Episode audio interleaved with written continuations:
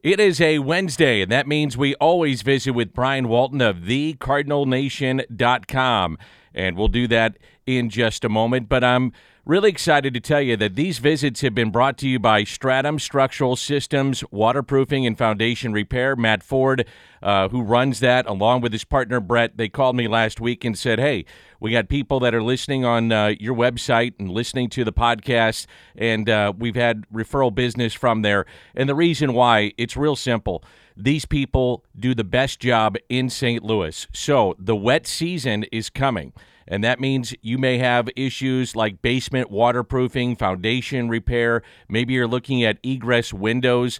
And if that's the case, make sure you go to stratumrepair.com. Stratumrepair.com. I only do business with people that I trust, and these guys I trust because they're the best in St. Louis at what they do the crack repair, the cr- concrete leveling, foundation repair, basement waterproofing, and that's all done stratumrepair.com. So if you're in line for that type of service, just go to their website. They've got pictures before and after, they do blogs you, you go on the site, it's very easy to navigate and to figure out exactly what you may need for your house and specifically for your basement. Again, that's stratumrepair.com. Also, very excited about the fact that we have added Rottler Pest Solutions to scoopswithdannymac.com. They are the most trusted family pest control company in the region. And right now, really good offers going on. They have got uh, free general pest inspection. Spring around the corner, that's when the pests arrive. And then in the summer, you've got also $35 off pest control, $35 off wildlife removal. I was talking to somebody the other day. They had a raccoon in their uh, basically their ceiling, and they called uh, Rottler, and it was done, taken care of because they're open seven days a week. Same day services, 24 hour phone lines. They have uh, Saturday scheduling for those that are always working Monday through Friday. So just check out their site, and that's rottler.com. Thanks to these great sponsors for their support on scoopswithdannymac.com. Let's bring in Brian Walton of thecardinalnation.com on this Wednesday. Hey, good morning, Brian. How you doing? Good morning, Dan. Um, sure looking to see good smoke signals out of Jupiter, Florida, but uh, nothing going there. So let's talk about minor league. Well, I, I, are you like you know you waiting for a new pope here, or you know you going to the Vatican waiting for the smoke to come out of the chimney, and then we have a resolution? Is that what you're saying here? Hey, I, I like the idea. Either that, or with all the players there, maybe they could have like a home run derby to decide it or something. Put put Goldschmidt on the uh, you know on the line, and and we maybe we could resolve this more quickly. You know, I was thinking about this the other day. Um, in 2020, because I got friends, as probably you do too, that are down in Jupiter. So in 2020, when guys were just you know hanging out and trying to figure out what to do. Um, you could drive by a park, and on a park uh, field, you might see Max Scherzer throwing to Paul Goldschmidt, and you know you could have an all-star lineup. And my my point is, is that if you pulled into that park and you saw a really nice fleet of cars, you probably were going to see a good baseball game of major leaguers getting ready for the season. So you might be seeing that again here in 2022. Who knows? That's right. The major leaguers really are left to their own to work out there. As folks know, when the lockout means that they're prohibited from uh, reporting to their facilities, at least officially, and they're prohibited from working with coaches. So, you know, the guys are really on their own to get ready for the majors. And as we've talked about before, uh, you know, the Scherzers and, and Wainwrights and Goldschmidts and Arenados, they're going to be fine. But the, the younger players like the, you know, Ivan Herreras, uh, who are, prohibited from joining camp, but really need that time in the major league camp to, to further their career. They're the ones that are really caught in the lurch. Some of the other prospects that are not on the 40 man roster and therefore not locked out, a la Gorman and Liberatore.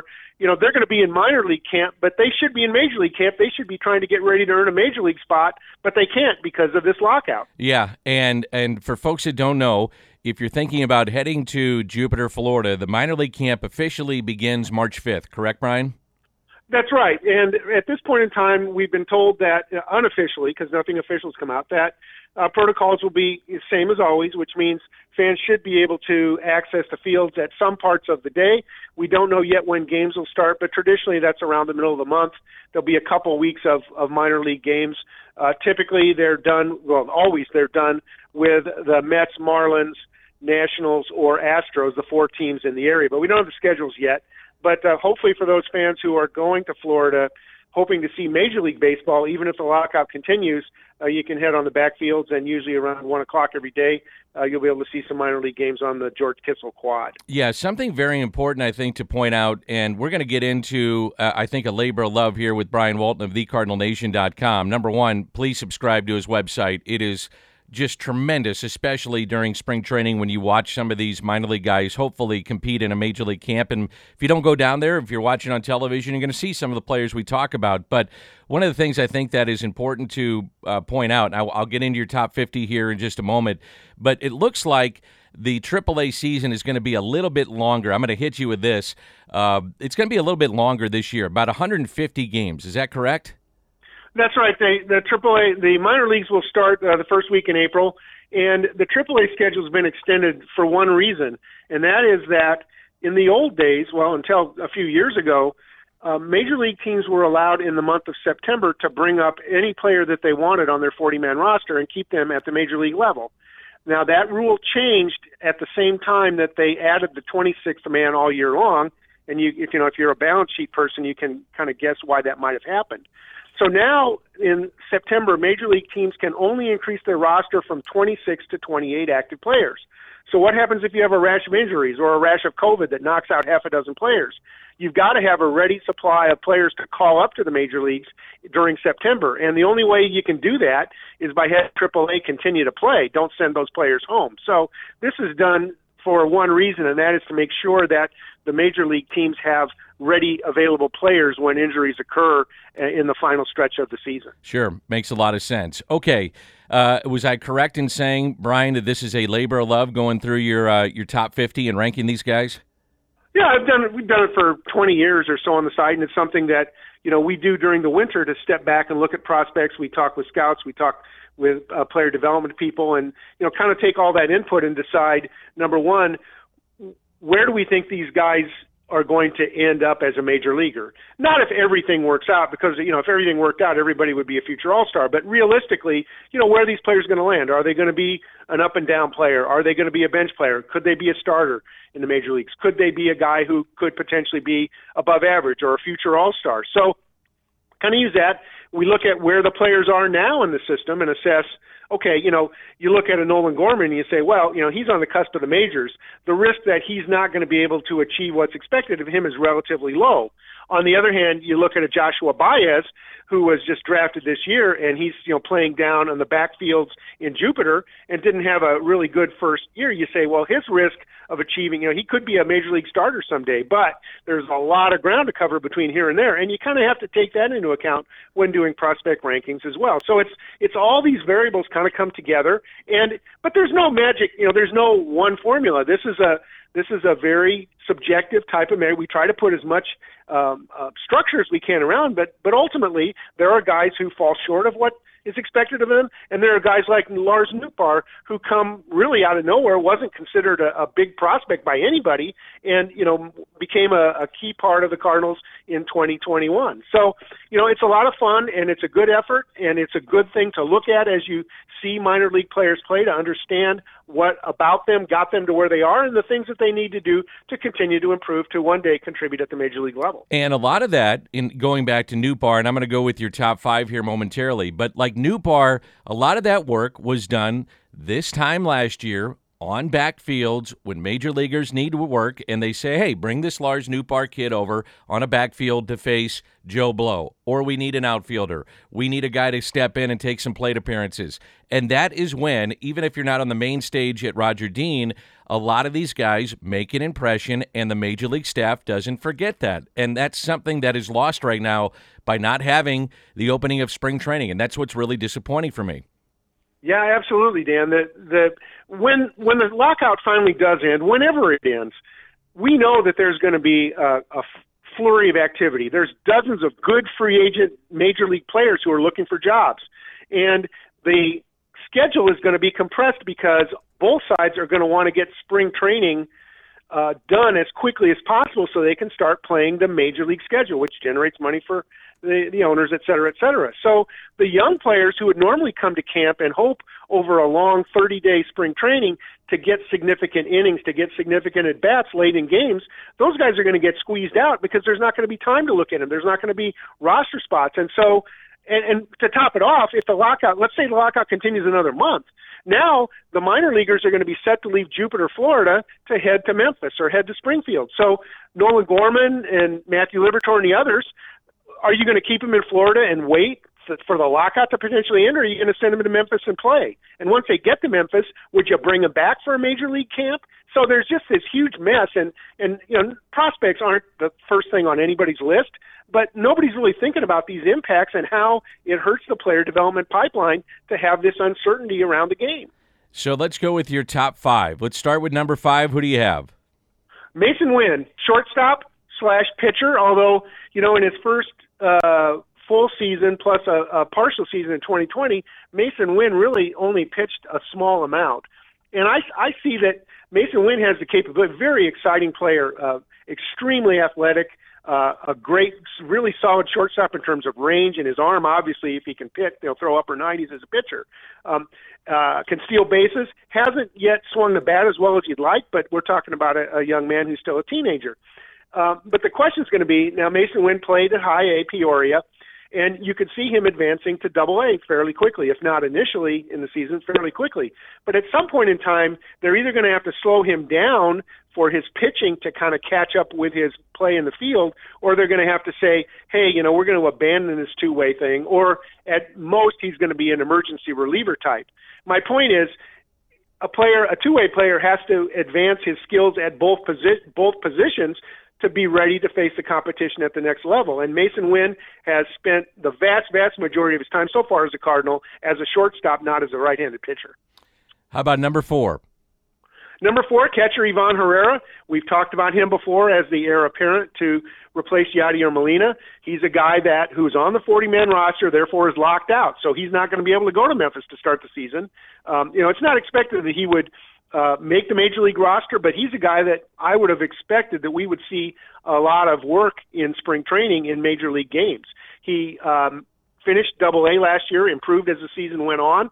He's certainly slated to be the starting catcher at Triple A Memphis when he's allowed to play. And you know, then you're only one injury away. The, of course, the Cardinals also have Ali Sanchez, who's on the the 40 man roster, who we've seen before, and I think those two would would make the catching duo at Memphis this year. With Herrera having a very good chance of making the major league roster by next spring. How about number three? Number three, Matthew Liberatore, the left-hander that we have all watched. Uh, he spent all year last year at AAA, uh, pitched for uh, Team USA, uh, pitched in the Futures game uh, has done everything that the Cardinals led the system in innings pitched last year, has done everything the Cardinals have asked of him. He still might have to re- return to Memphis to start the season, depending on what how they want to use him. And what I mean is, are they going to have him come up like a Dakota Hudson and spend his first year in the bullpen, or are they going to have him continue to start and be sort of the next guy up when they need another starting pitcher in the rotation? And as we've seen, while St. Louis starting five, you know, seems to be set, we um, know that when an injury, you know, there's going to be injuries occur. Guys were were injured last year, and the Cardinals needed starters, and so we saw the Johan Oviedos and Jake Woodford step in, and that's not a bad thing. But you know, you you'd think that Matthew Liberatore is now at the point where he has earned his shot to get a chance to start in the major leagues, and a lot of it is going to depend on what happens with others because he looks to be pretty close to being ready. How about number two? Now, this is an interesting discussion. If you look at some of the national raters, I'm curious about this one. Yeah, folks have pulled Jordan Walker ahead of Nolan Gorman, and it gets back to the point of what on our list, Jordan Walker is number two, and the reason that I kept Jordan Walker at number two is that he had an exceptional 2021 season. There's no doubt about it. He tore up low A, went to high A, and and uh, had a little bit of a slow start, but was playing exceptionally well by the time the season ends.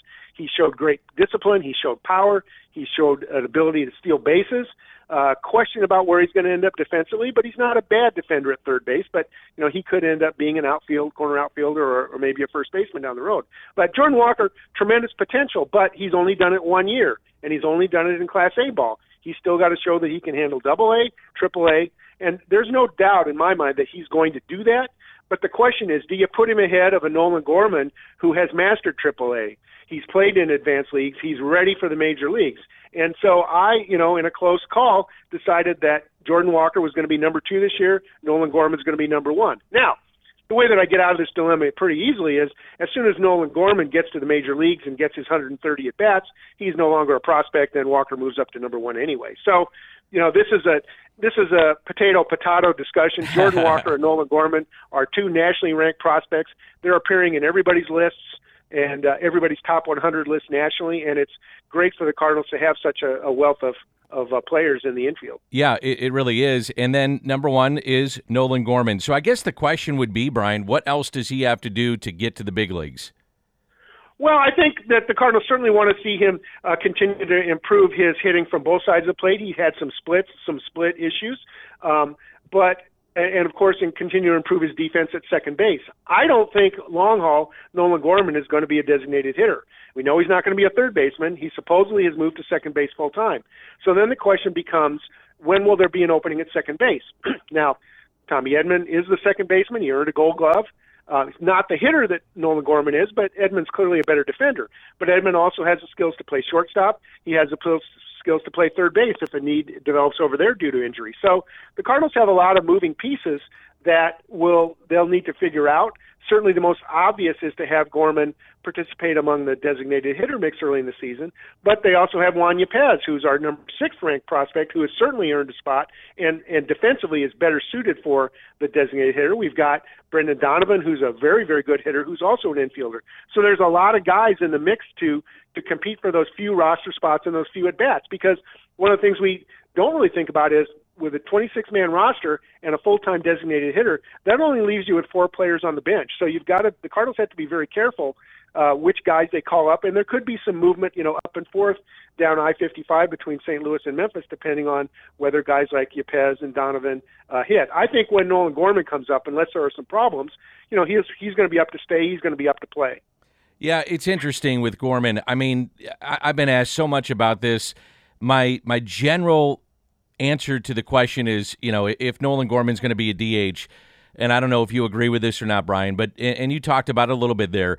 I'm not sure the club wants to pigeonhole him as just a hitter because he's so young, and the upside with him of being uh, an efficient defender, whether it's at third or second, um, is there. So I, I don't know if they want to do that. But on the flip side, I also say I'm not so sure I want to move Tommy Edman around. You know, we're talking about a Gold Glover, doesn't get enough credit for the kind of player he is. Um, does he walk enough? No, if he's going to be a leadoff hitter. But is he a, a good player? You're darn right he is, and he's a really good defender.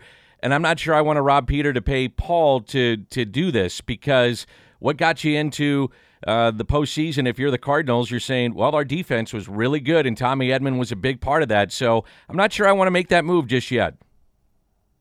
I I get where you're coming from, and I don't think there's a right or a wrong answer. I think yeah. that early, you know early in the season, uh, the Cardinals are going to want to see if Paul DeJong can can return to his prior form, if Edmundo Sosa can play well.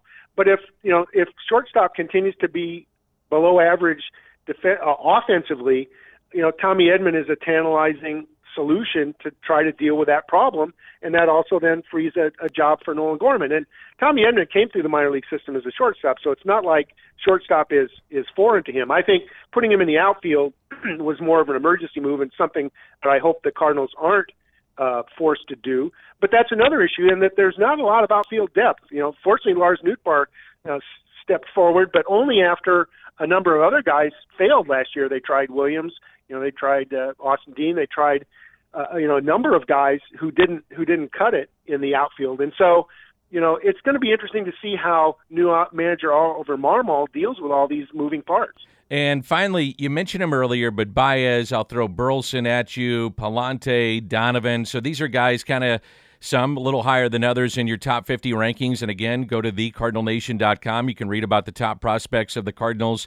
Do you see any of those guys or anybody else that I'm missing making that uh, uber jump this year that we're not talking about that could wind up in the top 10 or maybe wind up in the big leagues this year?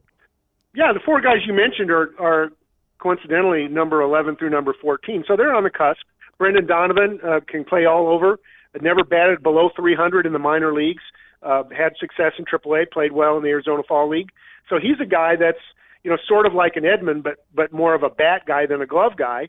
Um, he's a guy that definitely could contribute. Alec Burleson, I just talked about the depth in the outfield.